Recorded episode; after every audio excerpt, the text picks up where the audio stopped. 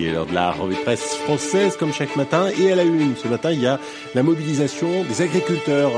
Il y a un changement historique dans la grande distribution, ma chère Julie, ça va vous intéresser. Et d'alimentation, on en parle aussi ce matin dans le Figaro. Mais là, pas de lapin, non, c'est de poulet dont il est question. Today's story, Neil, is about a food that a lot of people around the world eat for breakfast. It's Business. La revue de presse du business de la bouffe. Avec Olivier Frey et Daniel Coutinho.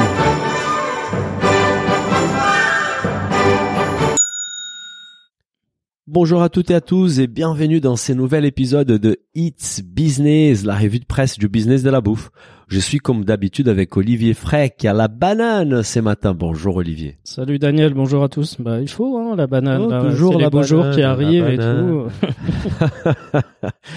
Olivier, aujourd'hui on va parler de la crise de l'agriculture bio, de la banane française qui soigne son image et de la viande brésilienne dont les émissions de gaz dépassent ceux de l'Italie. Et aujourd'hui, c'est un épisode assez arrosé, car on parle également des vins médaillés, de l'avenir du cidre qui s'annonce prometteur et des conséquences de la guerre en Ukraine sur la vodka russe. On commence tout de suite avec l'agriculture bio qui est touchée par la grande déception. C'était sur Les Échos. La désillusion gagne l'agriculture bio. Olivier, la baisse de la demande des produits bio est un des sujets phares de cette année 2022 et cet article s'intéresse à l'état des agriculteurs convertis au bio.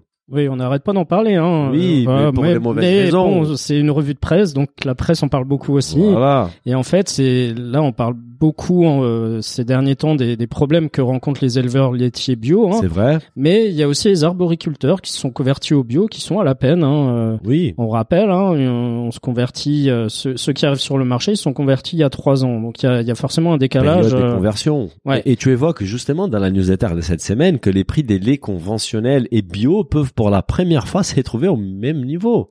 Ouais, c'est une quand on voit les courbes, c'est assez impressionnant. Alors après c'est pas le prix c'est un prix de entre B2B hein, comme on dit, c'est pas forcément le prix consommateur qui va être le même, mais en tout cas ça veut quand même dire beaucoup hein. On a quand même le lait conventionnel qui monte, le lait bio qui baisse et aussi parce qu'il y a des déclassements etc. Sauf qu'un lait bio qui comme on rappelle est plus cher à produire. Donc est-ce qu'elle a situation est similaire pour nos amis arboriculteurs. A priori, oui. Hein, l'article il cite une arboricultrice qui a converti 10% de son verger. Bon, c'est pas énorme, hein, non, mais okay. Elle l'a fait il y a quelques années et en fait, elle y va pas par 4 chemins. Hein, elle affirme, on s'est fait un peu avoir. Ah. Donc elle fait référence à ceux qui prédisaient que les produits bio allaient devenir la norme et le moteur du marché. Quand on regarde les taux de croissance de la dernière décennie, on peut se dire ça. Alors, il y a beaucoup de consultants qui ont dû dire ça à cette chère dame, hein, mais après les réalités du marché, elles ont aussi évolué. Alors c'est peut-être pas la faute des consultants s'il y a eu le Covid, hein, personne n'y peut rien, mais en tout cas, on a peut-être un peu survendu aussi les choses à un moment donné. C'est pas arrivé qu'avec le bio, hein, c'est arrivé avec d'autres produits. On a vu même les circuits courts, les locales, plein de phénomènes qu'on perd de la vitesse. Qui sont lancés là-dedans en se disant ça va marcher. Ouais. Bon, après c'est le jeu, hein, ma pauvre Lucette comme on dit. Hein. Et en fait, en 3 ans, les pommes issues de l'agriculture bio, elles ont vu leur valeur divisée par 2, hein, donc c'est quand pas même, rien, ouais. Pour se rapprocher dangereusement de celle des pommes conventionnelles. Qui tourne aux alentours de 40 centimes le kilo. C'est énorme. Moi, j'ai l'exemple, je pense que je l'ai déjà mentionné, mais depuis que BioCébon a été racheté par Carrefour, moi, je vois les prix en bas des pommes bio. Il est à la limite moins cher que dans certains acteurs de la distribution classique. C'est une question de volume et d'approvisionnement, peut-être parfois à l'étranger aussi. Hein.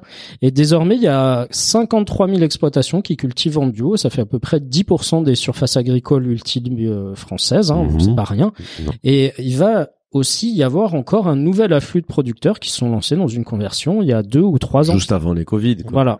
Mais on sait comment ça marche en économie. Une augmentation de l'offre et une demande qui a stagné, on risque de voir des prix toujours en baisse, en fait. Oui, et en fait, comme l'explique Laure Verdeau, qui est la directrice de l'agence bio, hein, elle dit, on est à un tournant, on sort de la pénurie de bio et pour la première fois, on se pose la question de la demande. Oui. Donc le vrai problème pour la filière, il est là. C'est, jusqu'à présent, on s'est pas posé la question de la demande. en bio. On s'est dit qu'il faut déjà produire parce qu'on ne produit pas assez de bio en France. C'est vrai qu'on importait beaucoup de bio.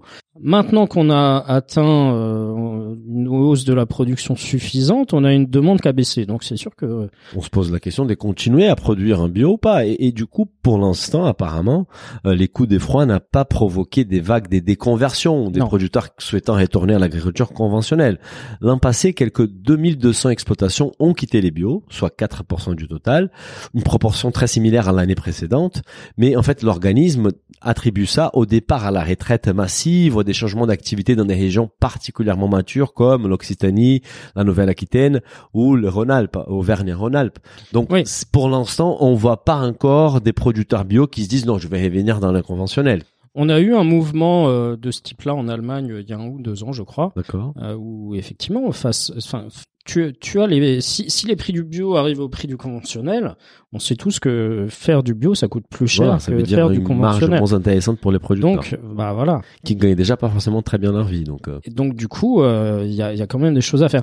Mais pour relancer la consommation, les différents partenaires de la bio se sont mis d'accord et ils vont consacrer 1 million d'euros pour lancer une campagne de sensibilisation à partir du mois prochain. D'accord. Donc, ils investissent dans la communication pour essayer de... Donc, on attend de voir. J'espère qu'ils vont nous faire une com un peu comme les fruits et légumes, hein. Ce serait sympa. Et pas nous dire manger. En parlant des coms, il y a même Grand Frais qui a sorti son premier film publicitaire aussi assez sympathique.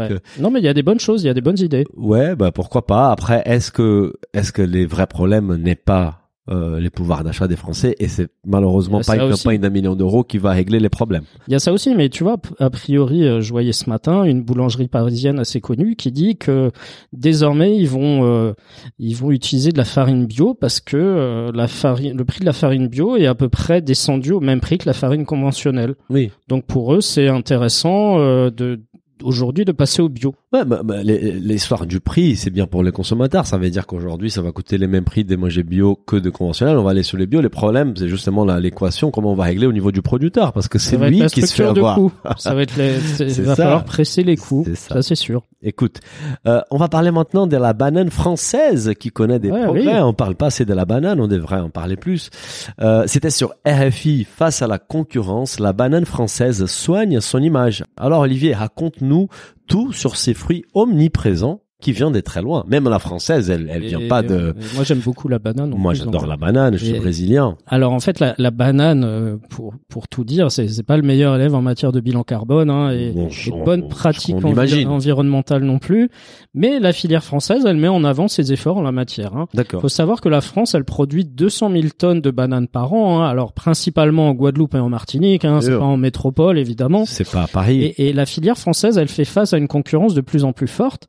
Et elle doit notamment lutter avec les privilèges octroyés à la banane dollar, hein. Alors c'est pas moi qui le dis, hein, c'est cité dans l'article. C'est celle qui vient d'Amérique latine, qui bénéficie de conditions de mise en marché très favorables en Europe, avec une baisse des droits de douane de 50% en 10 ans. Oui, c'est des négociations qui ont eu lieu entre l'Europe, l'OMC, tout ça, voilà, c'est des accords. Bien sûr, mais il faut préciser une chose, parce qu'on parle de 200 000 tonnes des bananes par an pour la France, on s'est dit waouh, c'est énorme. En fait, 200 000 tonnes des bananes, c'est une goutte d'eau dans l'univers de la banane, parce que la production mondiale dépasse les 80 millions de tonnes par an. Donc 200 000, c'est 0,3%. C'est pas beaucoup. Donc la France n'existe vraiment pas dans ces marchés.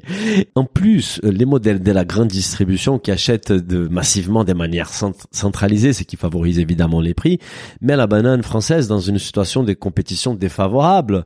En plus, dans un contexte aujourd'hui des prix qui est en forte baisse, hein, par exemple, les prix du carton des bananes en 2016 coûtaient 15 euros et aujourd'hui il est 11,7 €. Du coup, la banane française peut pas se battre contre la banane dollar. Si, elle peut se battre, mais avec d'autres arguments. Voilà. Alors la filière, en fait, elle a décidé de contre-attaquer en communiquant sur ses progrès en termes de baisse de consommation d'intrants. Hein. Donc, elle affirme qu'il y a moins 38% d'engrais, moins 75% de produits phytosanitaires en 15 ans. Sympa. Hein.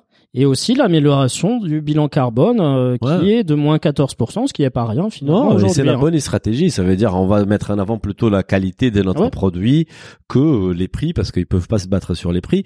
Juste pour souligner donc ces progrès en matière des bilans carbone, la banane antillaise arrive aujourd'hui en France par des navires fonctionnant au GNL, au gaz naturel, ce qui a permis à la filière de baisser de la moitié sa contribution carbone, passant de 260 à 130 grammes par kilo des bananes.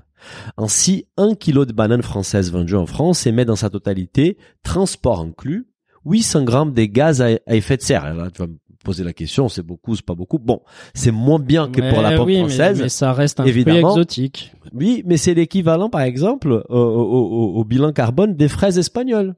Oui. Qui sont vendus massivement en France. Et qui sont pas très bonnes. Et qui ont pas de goût. Mmh. Et donc, finalement, quand on se met devant un rayon de fruits et légumes, on se dit, ah, je vais pas prendre la banane parce que l'impact carbone, il est trop important. Bah, il faut se dire que peut-être si on achète des fraises espagnoles, voilà. Acheter de la banane française. Et franchement, elle est pas mauvaise du tout, la banane française. Non. Hein, donc, tout dépend, ce qu'on veut. Est-ce qu'on veut des bananes pas chères, mais qui ont un bilan carbone moyen, ou est-ce qu'on veut des bananes françaises qui sont un peu plus chères? Avec des progrès mis en avant. Oui. Donc même si ça reste un bilan élevé, hein. Ouais. Mais c'est des fruits exotiques, hein. Donc c'est clair. Et chacun, on n'a pas le choix. Et on a chacun ses batailles. Moi, par exemple, l'avocat, c'est un produit que j'adore, que je mange vraiment rarement à cause de son impact, machin. Sauf que la banane, j'ai grandi au Brésil avec ça, j'ai du mal à m'en passer.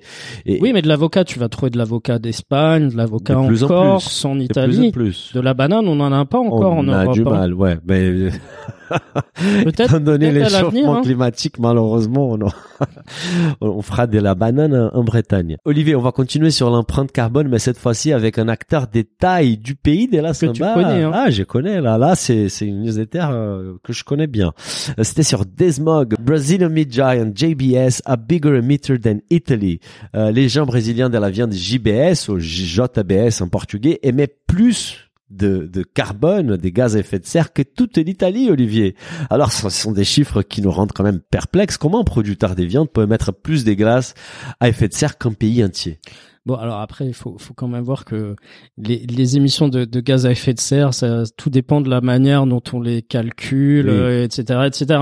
Mais en tout cas, c'est une nouvelle étude qui a été réalisée par l'Institute for Agriculture and Trade Policy. Mm-hmm. Et d'après cette étude, les émissions de gaz à effet de serre produites par JBS, hein, mm-hmm. qui est quand même, on rappelle, le plus grand transformateur de viande au monde. Hein, c'est énorme. Elles ont augmenté de plus de 50% au cours des 5 dernières années. Mmh. Donc eux, le net zéro carbone, c'est pas trop leur truc pour le moment. Hein. Mmh. Et ça veut dire qu'en fait que leur empreinte carbone, elle est plus importante effectivement que toute l'Italie. Hein. Juste pour donner des chiffres, donc JBS, les émissions des JBS sont passées de 280 millions de tonnes en 2016 à 421 millions en 2021. Et à titre des comparaisons, l'Italie produit 418 millions de tonnes en 2021. Donc c'est quand même 2019, pardon. Donc c'est quand même énorme. Mais comment on explique cette croissance des JBS sur ces dernières années ? En fait, JBS a racheté beaucoup de monde. Hein. Ça résulte en partie d'acquisitions de concurrents, de nouvelles unités de production de volailles et de bétail. Hein. Uh-huh. Le nombre de bovins dans la chaîne d'approvisionnement de JBS, il a augmenté de 54% depuis 2016. Ah ouais. Le nombre de porcs, il a augmenté de 67% et le nombre de poulets de 40%. Hein. D'après un décompte, ils ont vu une croissance de leur activité. Voilà, il y a plus de bêtes qui sont abattues, donc forcément, ils ont calculé en fonction de peut-être de l'impact de chaque animal, l'impact carbone de chaque animal, et ils ont additionné tout simplement. Hein. Mais rien qu'en 2021, JBS a abattu 26,8 millions de bovins, 46,7 millions de porcs et 4,9 milliards de poulets. Punaise. C'est énorme. Hein. C'est presque la population des. Mais des humains dans la Terre. C'est une entreprise gigantesque. Hein, de toute façon, 5 JBS, milliards de poulets, tu t'en rends compte? Bah oui, mais il y a une grosse demande pour le poulet. Moi, je m'en rends même pas compte. C'est énorme. JBS, de son côté, évidemment, a répondu et a déclaré au Financial Times qu'il niait l'exactitude des estimations, affirmant que l'étude utilisait une méthodologie défectueuse et des données grossièrement extrapolées pour faire des affirmations trompeuses. Oui, mais bon, après la publication, JBS a déclaré à DeSmog, hein, qui est le journal sur lequel est publié l'article, qui travaillait déjà à divulguer ses émissions conformément aux normes internationales de meilleures pratiques et à faire vérifier par un tiers indépendant son objectif net zéro qu'il a décrit comme sa priorité numéro 1. Ah là, il est loin. Ils sont un peu loin, hein. Il y a un peu de trajet à faire, hein. L'article, il rappelle que JBS est devenu en mars 2021 le premier acteur majeur de la viande à s'engager à réduire ses émissions de carbone à un niveau net zéro. Mais c'est un engagement des ouf, en fait, parce que ouais, mais, pour un éleveur, un transformateur des viandes, de s'engager à... c'est quoi, il va acheter des crédits pour compenser. Oui. Il y a un peu de greenwashing là-dedans, hein, comme souvent.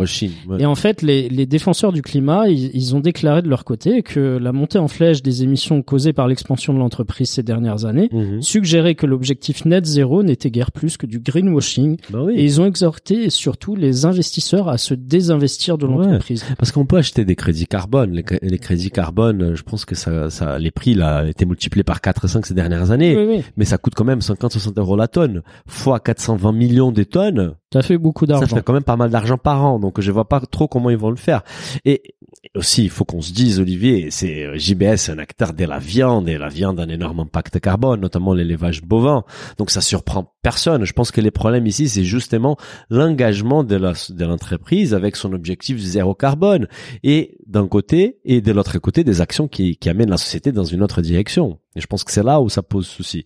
D'ailleurs, le directeur de l'association qui a demandé aux investisseurs de sortir des JBS a également adressé un message à la grande distribution en disant que JBS est l'un des pires contrevenants climatiques au monde, et c'est pourquoi ces clients comme Carrefour, Costco et Tesco ne peuvent pas prétendre d'être sérieux en matière des changements climatiques s'ils continuent à acheter à JBS. Mais là, la question que je me pose, juste à la pose de toi, mais à qui ils vont acheter? Parce qu'un autre producteur des viandes n'a probablement pas un score carbone beaucoup plus intéressant.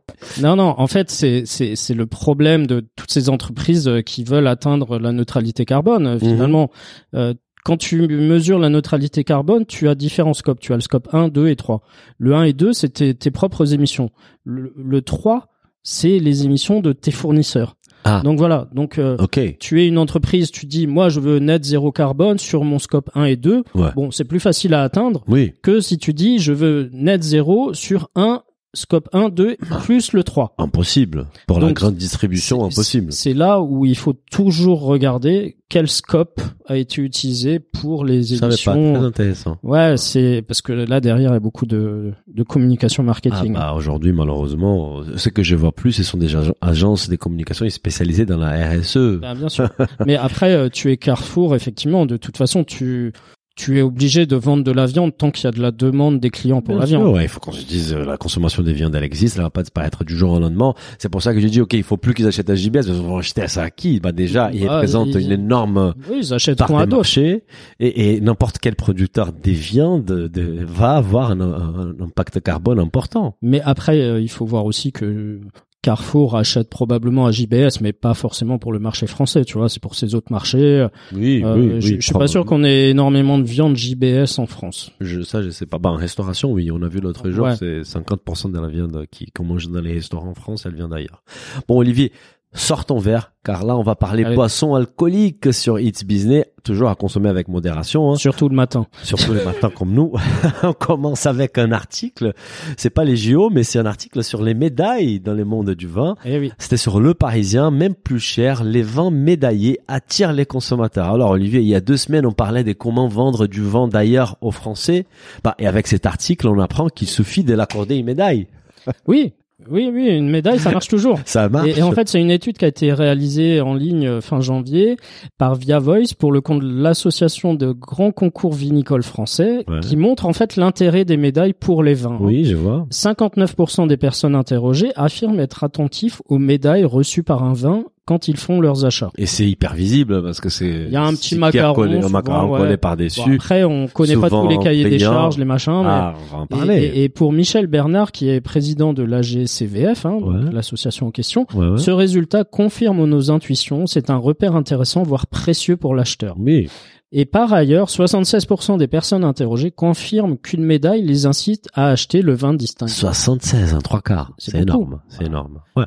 Mais acheter du vin, c'est très compliqué. Pour ceux qui s'intéressent pas, qui connaissent pas. Compliqué. Donc là, c'est quand même un élément qui les aide à séparer. Et puis, c'est assez distinctif, sur la bouteille. Voilà, ça rassure les consommateurs. Ils se disent, c'est du bon vin, ça. C'est du bon pinard. Voilà. Ouais. En tout cas, il fait confiance aux experts qui ont goûté ce vin. Non, mais c'est très intéressant cet article. Et autre résultat intéressant, 85% des personnes interrogées déclarent qu'une médaille met en valeur un vin, et 76% qu'elle rassure sur la qualité du vin. Elle rassure le consommateur. Donc, on voit que les Français aiment bien les médailles, et c'est un super argument marketing. Ça, c'est confirmé là pour le vin, qui est quand même un produit très compliqué, hein, avec énormément de références, les cépages, les modes de vinification. Puis tu peux pas forcément le goûter. Ton vin, tu vas acheter une bouteille, donc tu fais un peu un pari. Tu sais pas ce qu'il vaut. Tu as du mal à retrouver des étiquettes que tu as bu au restaurant, parce que quelque chose qu'au restaurant n'a pas dans la grande distribution. Donc c'est vraiment un produit difficile à acheter. Donc tu fais confiance aux experts, aux médailles, qui connaissent le vin et qui donnent des médailles à ces vins-là. Intéressant. C'est intéressant, et en fait, pour Via Voice, les médailles restent un gage de qualité dans le choix d'un vin. Oui. Et pour Michel Bernard, ça démontre que nos concours ne délivrent pas des récompenses de pacotille, je cite. Mmh. Donc, ça veut dire aussi qu'il y a probablement un certain sérieux. Alors, il faut pas non plus chercher à multiplier les concours, parce qu'après, nous, consommateurs, on va plus s'y retrouver, hein. Ouais. Mais 61% des personnes interrogées jugent acceptable de payer plus cher un vin récompensé. Oui. Donc, l'article montre avec beaucoup de clarté qu'avoir une médaille a un énorme effet positif sur les ventes d'un vin.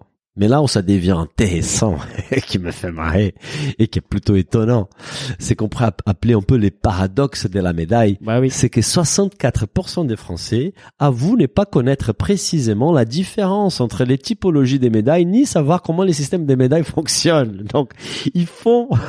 Voilà, tu peux avoir une médaille d'or, mais tu sais pas une médaille d'or. Ils font confiance aux médailles, mais ils savent pas comment ça marche. Bah oui, oui. Et justement, c'est les côtés obscurs de tous ces prix-là qui sont accordés à droite et à gauche, sans pratiquement aucun contrôle.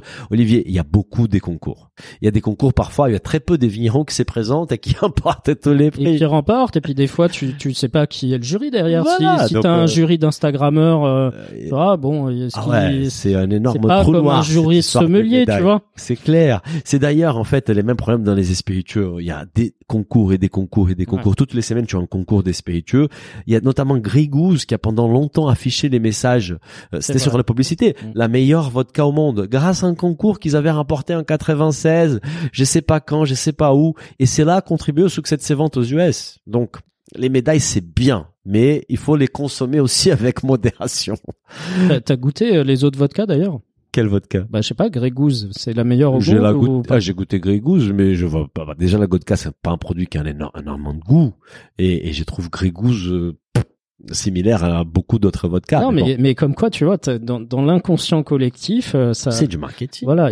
Tu sais pas où ils ont été élus meilleur vodka du monde. Non. Mais tu as chaque année des concours, le meilleur fromage du monde, le meilleur. Bien sûr. Le meilleur pâté en croûte aussi, tu vois. Moi, pour m'intéresser beaucoup au vin, je t'avoue qu'il y a beaucoup de concours. Il y a beaucoup de concours. Ah, et moi, quand je m'intéressais moins et j'achetais pas, il y a quelques années, j'achetais mes vins dans la grande distribution, c'est vrai que moi aussi je faisais confiance aux médailles et j'étais souvent déçu.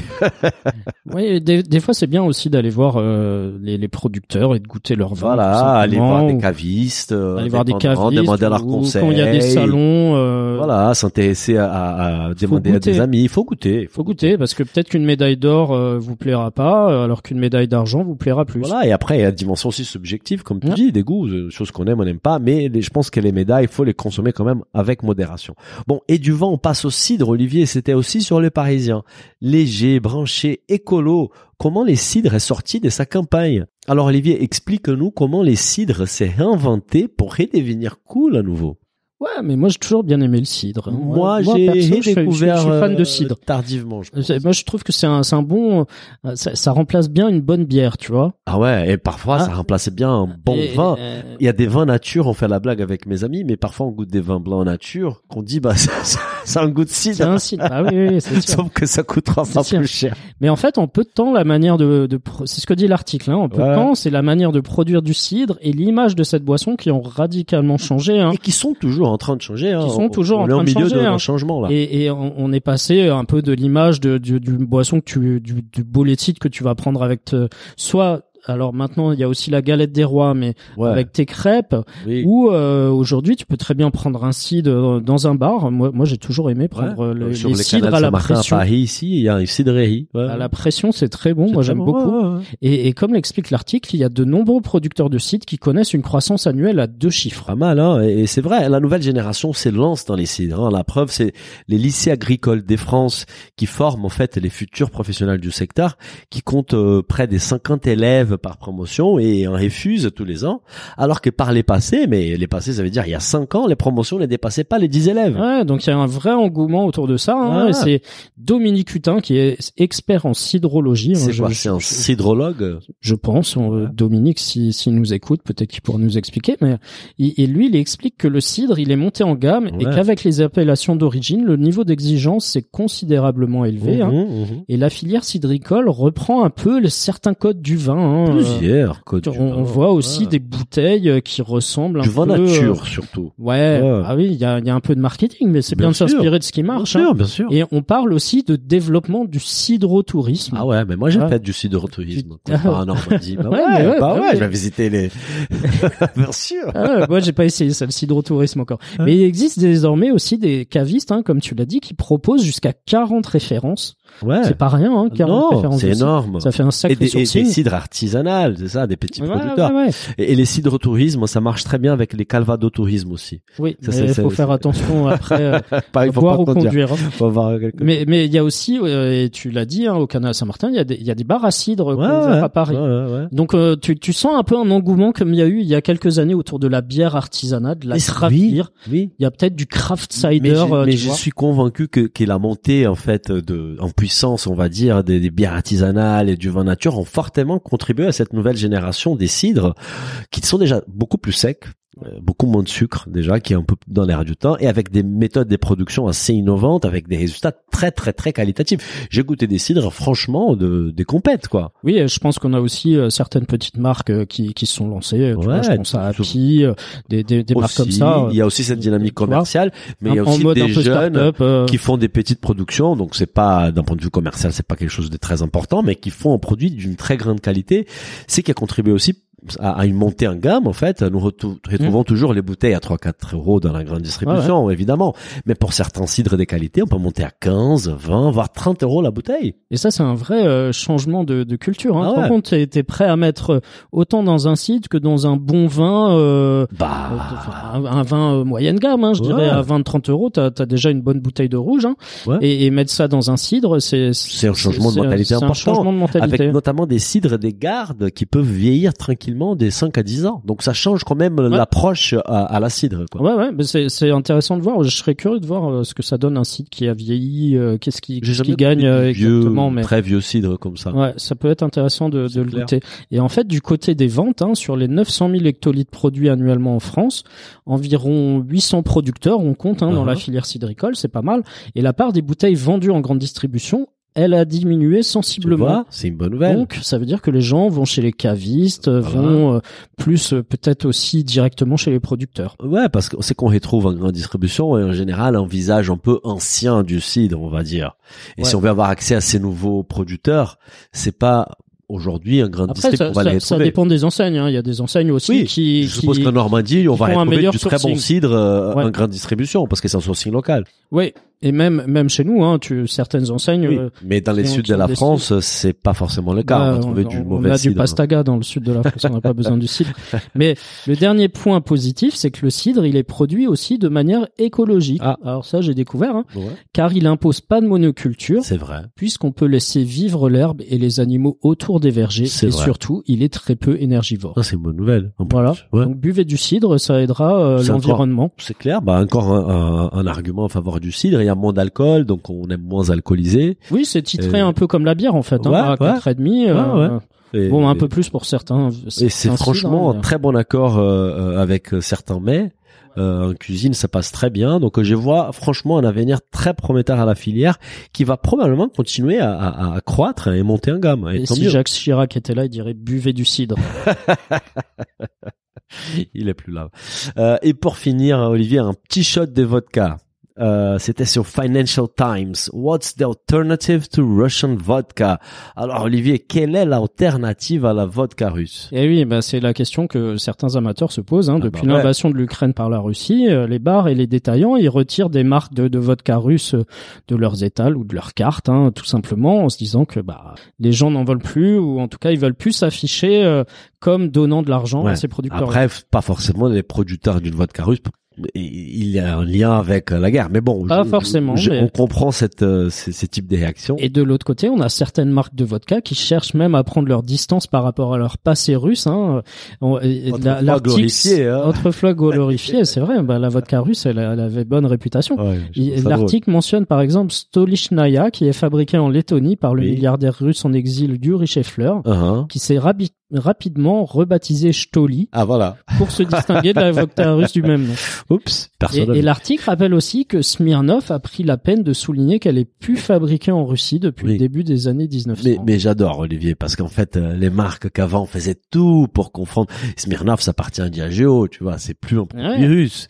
Mais il faisait tout pour confondre les consommateurs et faire semblant d'avoir un ADN russe. Hop, du jour au lendemain. Stratégie totalement à l'inverse. Bah, c'est le marketing. Hein, c'est le marketing. Et d'un point de vue business, on comprend parfaitement. Par exemple, en Angleterre, les ventes des vodkas d'origine russe ont baissé de 7%. Les best-sellers Russian Standard, qui est distillée à Saint-Pétersbourg, donc c'est une vraie vodka russe, elle a arrêté ses ventes en Angleterre, et du coup, elle laisse en vide sur les marchés d'une valeur de 111 millions de livres. Ouais, il y a des places à prendre, peut-être pour des crafts, des vodkas craft, hein, comme on a vu les gins. Mais à l'inverse, les vodkas fabriqués en Ukraine, cette fois-ci, elles suscitent un intérêt soudain. Ah bah. Hein, donc notamment la vodka Dimas, qui autrefois était une marque peu connue de la banlieue de Kiev, qui a vu ses ventes quadruplées au Royaume-Uni depuis janvier. Bah on cherche à aider les petits producteurs ukrainiens, c'est normal. Ouais, c'est normal. Et étant donné la capacité d'adaptation de nos amis marketeurs, je ne serais absolument pas surpris de voir la naissance des marques ukrainiennes des vodkas sur les mois à venir. Hein. Ça, c'est sûr.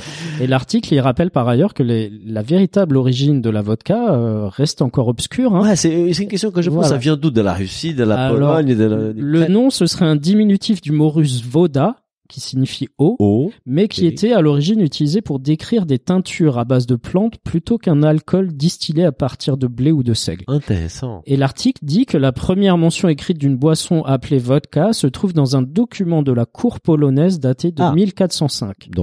Donc est-ce que la vodka est peut-être pas plus polonaise que russe? Peut-être, ouais. Et de leur côté, les historiens soviétiques, ils affirment qu'elle était fabriquée par les moines du Kremlin au XVe siècle. Ah. Donc c'est un peu comme le tzatziki où les Turcs disent que c'est de chez eux et les Grecs disent que c'est de chez eux. C'est difficile à dire de toute façon, très peu d'informations de l'époque. Mais l'article pose aussi la question sur l'avenir de la vodka et une possible renaissance suite à la guerre en Ukraine. Car si la vodka a connu un véritable boom en Occident dans les années 90 et 2000, elle a perdu du terrain les dernières années au profit du gin, comme tu citais tout à l'heure. Et des experts du secteur admettent qu'aujourd'hui, le développement du gin est peut-être allé un peu trop loin avec une explosion de l'offre, une variété sans fin des goûts et arômes. C'est vrai qu'aujourd'hui, il y a plus des gins que des marques de bière, quoi. Ça fait quelques années, effectivement, que le gin cartonne. Partout cartonne avec des arômes. Et il y a la tequila aussi, il faut pas oublier la tequila. Aux US, en Europe, un peu moins. Mais ça rend quand même les choix du gin de plus en plus difficiles et complexes. Et les consommateurs commencent à dire, mais il y a quand même beaucoup de marketing là-dedans. C'est vrai. Et est-ce qu'on ne serait pas au début d'un nouveau cycle avec un désir croissant, par exemple, de retourner aux alcools blancs, au goût plus franc et plus simple, comme peut-être la vodka, tu vois? Et est-ce que dans nos efforts d'aider une Ukraine sortie d'une guerre dévastatrice, on pourrait finalement donner un gros coup de boost à une vodka made in Ukraine? Peut-être, mais après la vodka chez nous, ça reste quelque chose qu'on boit très souvent au cocktail, tu vois. Mélanger. Donc oui. En mélange. Et je me rends compte que le gin, les gens le boivent beaucoup plus maintenant juste tout seul. Plus forcément on mélange comme par le passé. Donc est-ce que demain on va avoir de la vodka? La seule vodka que je vois bu comme ça, c'est vraiment la Zub. La Zubrovska, je la vois polonaise. Très peu en cocktail, alors que les autres, tu les vois quand même en cocktail. Ouais, mais moi, je suis pas un grand bouveur de vodka, mais, comme ça. Mais les gins aussi, c'est pas un alcool. Ah oui, bah, après, chacun ses goûts. C'est clair. Chacun ses goûts. Mais en tout cas, effectivement, on peut imaginer un revival de la vodka ukrainienne. Bah, c'est clair. Moi, si j'étais un entrepreneur ukrainien, bon, c'est pas la question, mais ensuite, on espère que ça va arriver bientôt à la fin, cette guerre, mais je pense qu'il y aura une vraie renaissance de la vodka ukrainienne. Et je pense qu'en Europe, on va fortement favoriser tous les produits venant de l'Ukraine. C'est sûr. Bon. Merci à tous nos auditeurs de rester avec nous jusqu'à la fin de l'épisode. Merci à toi, mon cher Olivier, pour encore une super newsletter. Et on se retrouve la semaine prochaine pour un nouvel épisode. Salut Daniel, au revoir à tous. Si le podcast vous a plu, n'hésitez pas à le noter 5 étoiles sur votre appli et à le partager autour de vous. Pour vous abonner à la newsletter, il suffit d'aller sur businessofbouffe ou olivierfray.com et vous abonner dans la rubrique newsletter. Bonne semaine et à bientôt.